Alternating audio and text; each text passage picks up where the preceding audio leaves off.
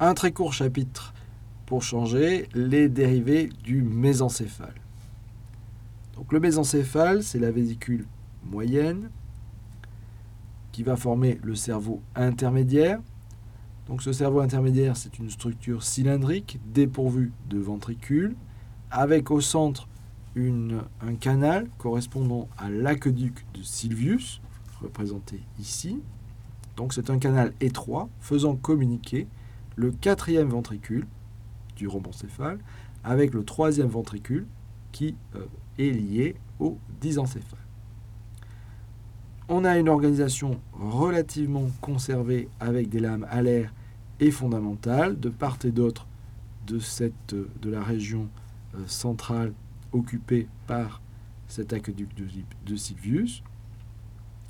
avec quand même comme caractéristique la présence d'une substance blanche très abondante au niveau de la zone marginale et qui correspond à des voies de communication, en particulier dans la partie ventrale de ce mésencéphale.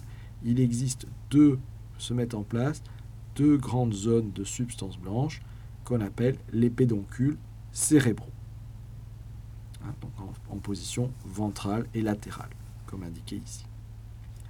Également présent au niveau de ce mésencéphale, des noyaux gris suprasegmentaires importants par leur fonction, donc comme les noyaux rouges et les noyaux gris de la substance noire, donc qui ont des fonctions dans le contrôle de la motricité par l'intermédiaire des voies dites extra-pyramidales.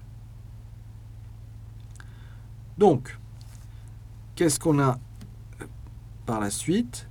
Donc, je reprends le même schéma du mésencéphale donc dans sa version définitive.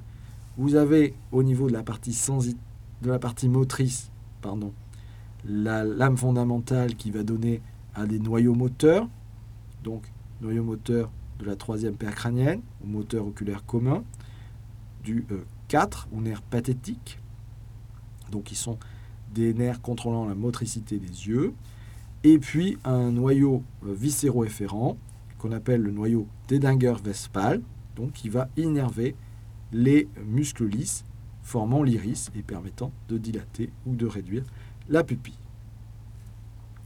Ensuite, sur la lamalaire, vont euh, se distinguer un noyau sensitif du nerf très jumeau et puis deux euh, zones de substance grise localisées dans la partie dorsale qui sont appelées les tubercules quadrijumeaux avec un tubercule quadrijumeau antérieur qui est appliqué dans les centres réflexes visuels et un tubercule quadrijumeau postérieur impliqué dans les centres réflexes auditifs.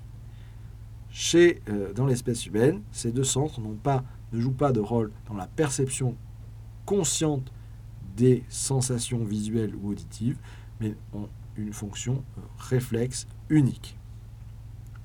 Également important, les noyaux rouges et le locus niger, substance grise, donc l'origine alaire ou fondamentale en reste discutée, mais ce sont des, neurones qui ont emprunté une migration, donc qui ne, ne va pas être une migration radiaire, qui vont former ces noyaux. Ces noyaux vont dégénérer dans certaines maladies, comme la maladie de Parkinson. Voilà, on ne va pas en dire plus pour le bésencéphale, et je vous remercie pour votre attention.